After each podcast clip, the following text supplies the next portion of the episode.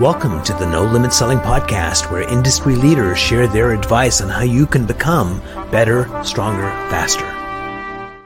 Hey everyone, welcome to another episode of the No Limit Selling Podcast, where I get to interview amazing people because my highest value is learning new things. And today we have the privilege of having Connie Whitman with us today. She's got 40 years of experience in sales, and some of them I'm sure were like spectacular, and some there's lots of blood, sweat, and tears, where we really learn our craft right. Welcome to the show, Connie. Umar, thank you so much for having me. I really am honored to be here. And you and I have spoken before, so we've got a lot to talk about. Absolutely. And I think uh, one of the things that's kind of, uh, I'm not sure if it's spelt the same way, but uh, Whitman, uh, Walt Whitman is one of my go to guys for quotes because he had such an amazing life. And one of them is, some people you can't tell them if they don't know. And a lot of times, salespeople, uh, people that are great salespeople are always learning. Even if it sounds like something they know, they can kind of pick up a nuance. So, uh, being in sales requires ego, and sometimes ego gets in the way. So, why don't you kind of any insights on that? How do we stay humble and stay learning and always improving? So that that's such a good question. And you know, my story when I began 40 years ago, I always say sales found me. I it, I didn't realize that I was good at it. I had these natural intuitions mm. about how to communicate with people from this very caring, loving, honest place. And so in, in a pre in a job that I was at, I was selling, but I didn't know I was selling. I right. felt teaching and caring and loving to help others make more sales. So I just I know this, let me educate you, you can make more money, everybody wins. And um, that's how I ended up getting into sales because it was funny. They said to me, You know, you're really good at sales. I'm like, Sales? I am? I don't even know what that is. So I right. think to answer your question, I think I'm humble and I've always been. And it wasn't about the ego for me that I have to be in sales, make a lot of money, and you know, show people how great I am. I think I always come from this place of love, care, and respect. So it keeps me grounded and it keeps me humble. And the other thing I say all the time when I train or I'm working with my clients, I learn from them every time I'm in their presence because somebody says something or phrases it and I think, "Oh, I'm going to steal that. I'll give you credit, but I'm stealing it. That was great. I love I love how that landed for me, that energy behind it." So nice. I feel like we approach things from curiosity, it keeps us humble because then I'm not the know it all. I'm curious to learn every interaction I have, even with my clients where I'm teaching. Oh, I love that. And uh, certainly, if you want to learn something teach because that's where you really get the nuances when you're trying to explain to others. But one of the things you said was you know uh, uh, love care and respect is what i do. And uh, so here's a few things uh, when i approach anything from playing squash to doing a sales appointment to meeting a stranger if i come at it from a place of love it just changes the interaction uh, makes me more patient uh, I'm looking for the good. It just in so many ways it, it it works. Caring, of course, is critically important because people feel that when you really care about them, when you're trying to sell them something. I'm going to make sure you buy this, Connie. And there's an intent, even though I use nice language, you can pick it up. Absolutely. And I think that last part oftentimes is just a, a throwaway line. But if you can go deeper into that, the respect part, because I think is huge. Uh, and why do you think it's huge? Why is respect such an important part of sales?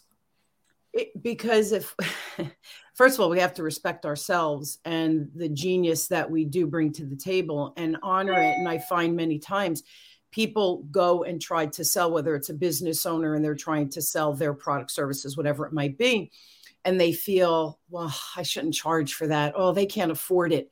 You know you, you have to find the, the ideal client who can afford you because you should get rewarded paid right? And money is nothing more than an en- energy exchange so that i'm i'm really truly helping those that need my help right? My ideal client. Mm-hmm think if we have self respect, it, it really has to start there.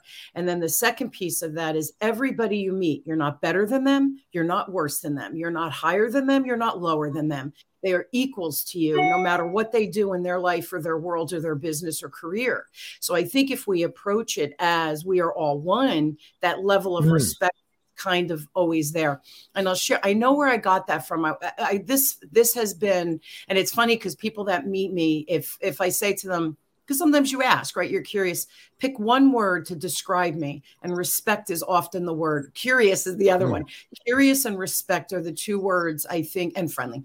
But those those are the the big words that are odd, right? Friendly, everybody's friendly, or everybody's an introvert. But to hear that caring, respect, um, friendly, all of those I think keep us um, keep us humble as well. And then I learned respect from, and it's interesting. My dad came from Italy and I remember mm. as a little girl, he would say to us, You have to look in the mirror and love yourself. And I used to think. Oh, he's so egotistical. He was a good looking man, right? But I thought, Oh, he's so egotistical. Well, then you become a parent. And I learned that you have to have self respect. Otherwise, people will step on you. You'll allow people to step on you. So start with respect, but then honor those that are in front of you as well. And I think that's where the respect comes from. So it's deep rooted within me for sure. Nice. Uh, uh, three things there. Number one, uh, oftentimes I'll say in a workshop, my highest wish for you is that you fall in love with yourself. Uh, and uh, you'd mentioned, you know, respecting yourself first is the most important, and I think it is. The second thing that came up was uh, oftentimes salespeople equate. There's a a term from the the Talmud that basically says something like, We do not see the universe as it is, we see it as we are. And oftentimes, as salespeople, we go, Oh, they can't afford that. How do you know? What gives you the right to determine what they can buy and not buy? And oftentimes we do this because we just look at their appearance or it's our own self worth dictates, well, I can't charge that much. When the reality is, we're in the business of solving problems. And For if sure. you respect yourself and you respect the other person, uh, that creates a bridge and that lets the sales, the customer, remove some of the filters that we normally have to protect ourselves. And then they tell you what's really going on. And from that, you can go, huh, let me show you a way to solve that. And does this make sense to you? And what you're giving them is, is something of, if it's of high enough value, they'll pay for it. And uh, you said it was an exchange of energy money. And that's a good example of that is, oh, I helped you uh, uncover a really big problem. And sometimes somebody thinks that this is my problem. And when you actually ask them a few questions, they realize, oh my God, it's this big. And then you say, I can help you solve that. That'll make your life so much easier. And they're more than happy to pay you to make that problem go away because they could make it go away themselves probably in three years. But with you, we can let go of that next week and move on with our company and start making money and not. Uh, so, yeah, absolutely respect yourself and then don't prejudge other people. The other thing too with sales, I think we have to remember that if someone is struggling with, and you fill in the blank, right, with it, whatever it is you're selling, service, pot, product, doesn't matter. So if somebody is struggling and you come in and can relieve that angst, that stress, that situation, what is the cost? And I think we forget to turn things into value for the for the for the client which is mm. what is costing you it could be costing them their health if they're working extra extra maybe you're a va right you you bring vas to the table they think they have to do it alone and work 90 hours a week so they're mm. forfeiting mm. their health right could it be that they're spending so much money on things that potentially they don't need or machinery is breaking down or right fill in the blank again whatever it oh, is yeah. that the issue is now you come in and you solve that problem. There's always a return on the investment, whether it be time, money, again, energy, health. But what are you solving that creates that amp up of good, right? Of good health, of, of financial um, stability, uh, you know, lower costs, more income, whatever it might be. And I think we forget that we are the solution provider, and we go in thinking, oh, like you said, they don't have the money. They're they're not going to like me. They're not going to want me. We all have that negative record player. And I think if we come from love, care, and respect, you'll never do the wrong thing. Absolutely. I think it's that intent is such like an important thing. And that's what you described. So one of the areas where people have a really tough time is asking for the sale. Like there's lots of data that shows that people will walk around the issue and hope that the customer will take a hint and go, oh, maybe I should buy this. Uh, so, why do you think that happens? And what's a good strategy to overcome that? So you feel really comfortable saying, hey, uh, let's sell this to you and end your pain and suffering.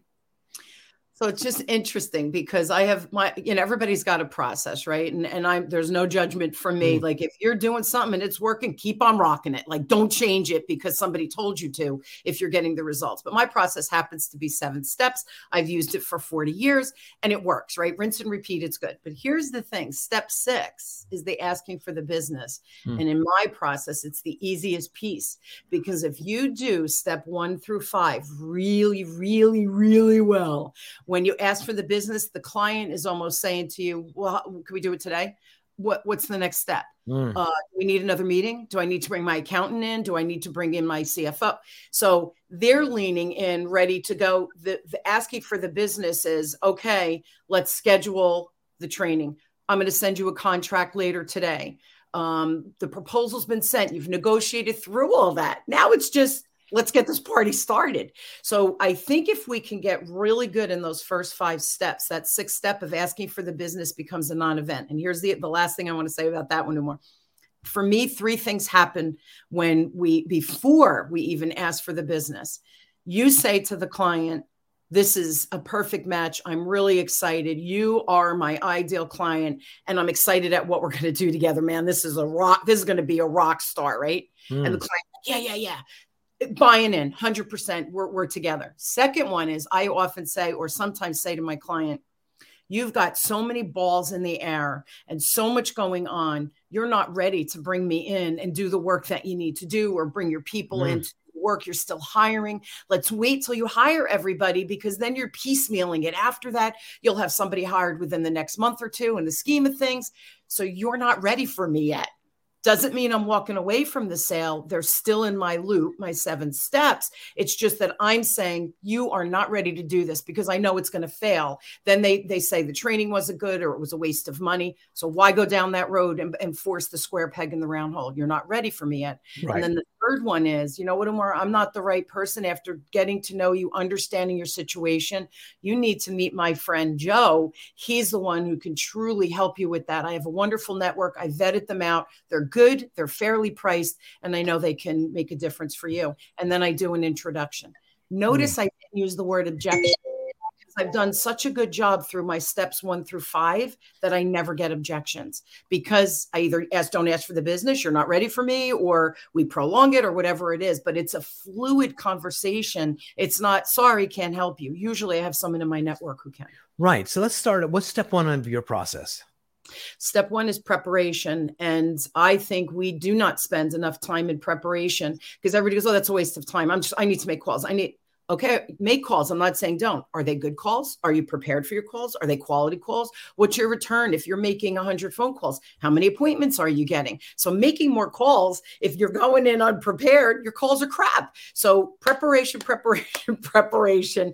I can't emphasize that one enough. And by the way, Umar, preparation goes through all of them. Um, I know you're surprised by that, right? Right. Step number Shocked shocked. Right? So hold on before we go to step two.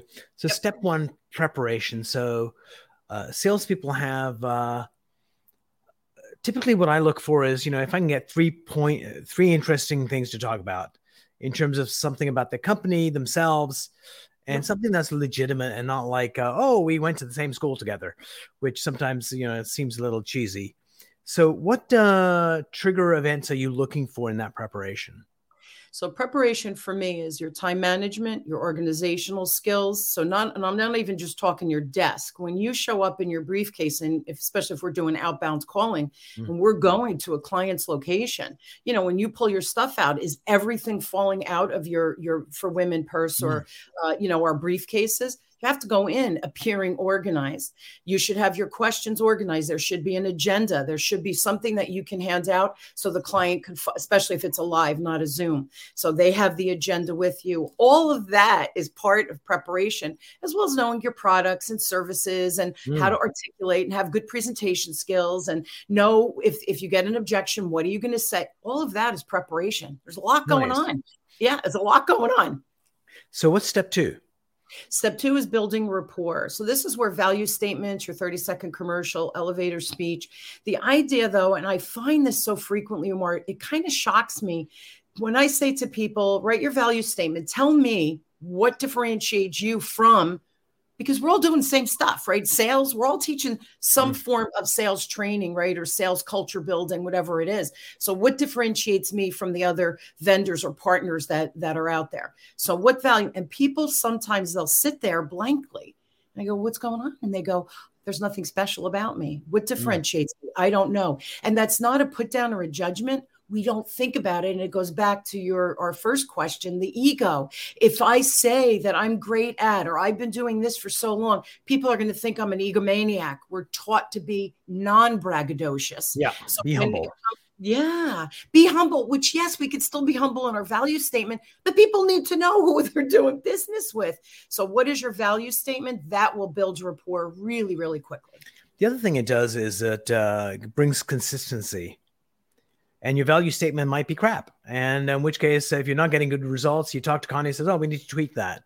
But if you don't have one and you're saying something different each time, it's hard to figure out what's broken. It's just like a whole mess.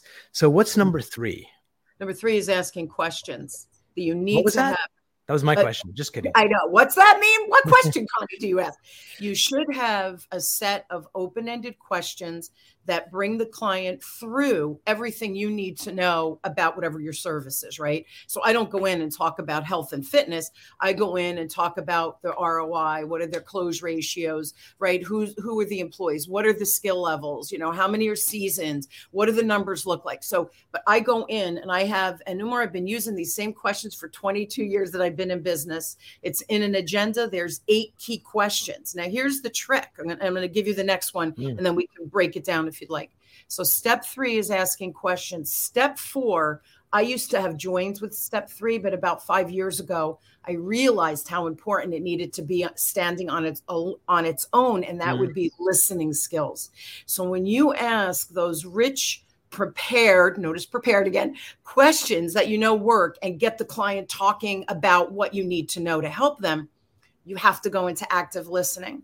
And this is where we ask follow up questions through active listening, we come up with more questions because mm. we're present, we're engaged, we're curious. And now I'm going to ask those follow up questions that I couldn't have prepared in advance because I need to be in the moment to really hear what's going on with that client. But that active listening allows me to really dig in, fully understand who the client is. And this is the this is the miracle of listening it allows us to not only we go in with a specific thing that we think the client might need which isn't a bad thing. Do not do not pigeonhole yourself. This is my advice here. So with the listening you're going to uncover so much more than you even thought possible. So when you do get to making your recommendation or your proposal it's going to be bigger so we stop leaving money on the table because we're we're giving them a more robust solution that oh by the way is so much better for them and we win as well. So it's that whole law of reciprocity as well. When we show up and do the right thing, oh my goodness, it comes back to us tenfold. So questioning 3 4 listening, they go together and they're really important. Absolutely. And when you're listening, if you're doing it well, you can also see their body language. And sometimes they'll answer the question and you'll see a quizzical look and you can tell you had a quizzical look. Uh, what's going on? Then they'll go, oh, really? This is one of the major issues. So being fully present and watching them as they speak is critical. And what's the next one?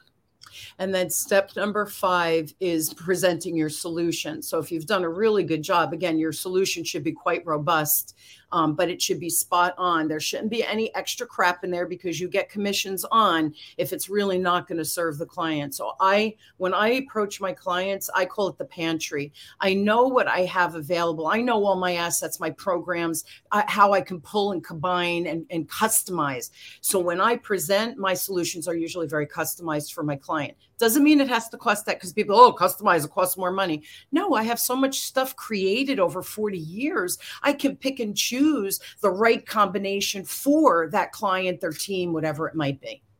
Oh, brilliant. And what's the next step?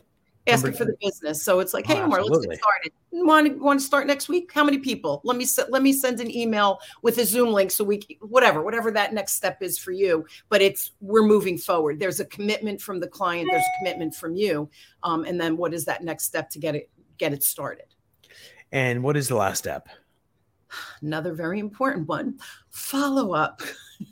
nobody follows up the way they should. So you should be following up and I and depending on your sales cycle, don't badger a client if it's a longer sales cycle. Be respectful in how mm. you show up for them, but we need to follow up. And if a client says no today for numerous reasons, doesn't mean they don't like you, they don't like your solution. Timing might be off. So if we don't follow up, we lost that opportunity down the road and we've all, already done the first six steps. So why are we walking away from potentially good business? And I, I, if i can share one quick story. Sure. I had one client and I, I they kept saying to me it was a very big uh, bank happened to be a bank very big bank in jersey you're too small you're too small. So five years i followed up with them. Again maybe every, every maybe three times a year their mm. birthday mm. you know the holidays. If i knew something was going on in their bank i would send an article or comment. But i got to know them personally. So most times we got on they you know it would be in the summer. They're not looking to hire anybody right? It's not budget season. Mm. but i would say how's the family? We i knew the kids i knew who was in college whatever was going on. The fifth year they had hired three other vendors during that period of time and it, they were epic fails and they spent millions of dollars and got nowhere. Reconnect with them and they were like could you come in? We just want to talk to you. I'm like sure of course i'll help you any way i can. I go in within 10 minutes they realize why didn't we hire you five years ago? And i giggled and i said listen i knew i was the right vendor for you i was the right partner. You had to go through this and now you understand the value i bring to the table. Never too late it's all good and here's the punchline. So people five years, like, are you crazy? I worked with them for 15 years. In 2018, they became the number one bank in New Jersey. That was not solely because of me, but I did contribute. Yes. 15 years. How many millions of dollars did I make over that period of time? Because I ended up training every division within the bank over time. So was it worth that five years of follow up? Oh, I say yes. Absolutely. I think a lot of people respect that degree of follow up if it's done in the right way. Yes, respectfully. And also uh, in the rapport stage, uh, when you really kind of build that trust, asking people, this is going to be a longer sales cycle. Uh, so I want to make sure I serve you well. This is how I follow up. How do you need me to follow up? And so sometimes they'll kind of go, oh, yeah, that'll be good. You know, keep in touch on this level.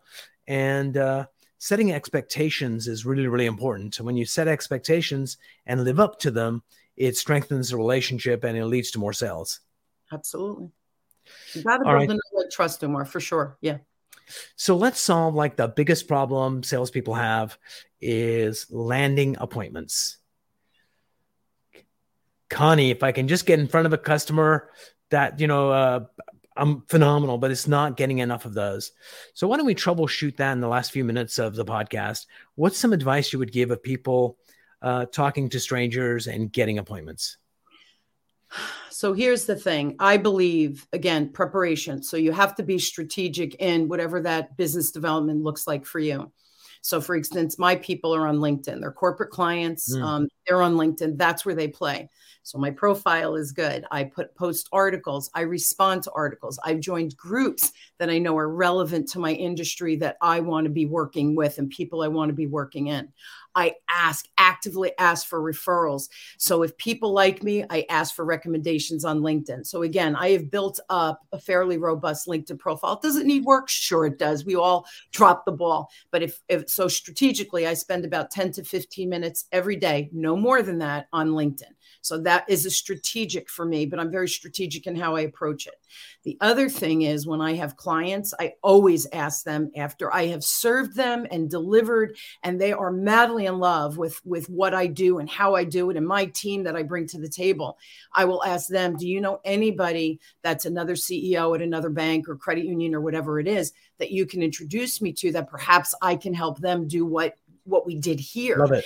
I will get referrals. So, and and you go in, and I'll, I'll tell you honestly, um, when I get those referrals, the close ratio is probably close to 80 90% again unless i'm not a good fit then but i'm referring them to someone else as well. So i think we have to be strategic when you do networking. Are you going to the right networking event? Or are you saying well i'm busy i'm going to all these networking events. But if they're not your people why are you wasting time? So again that preparation vetting organizations out, but you have to build your uh, centers of influence, COIs.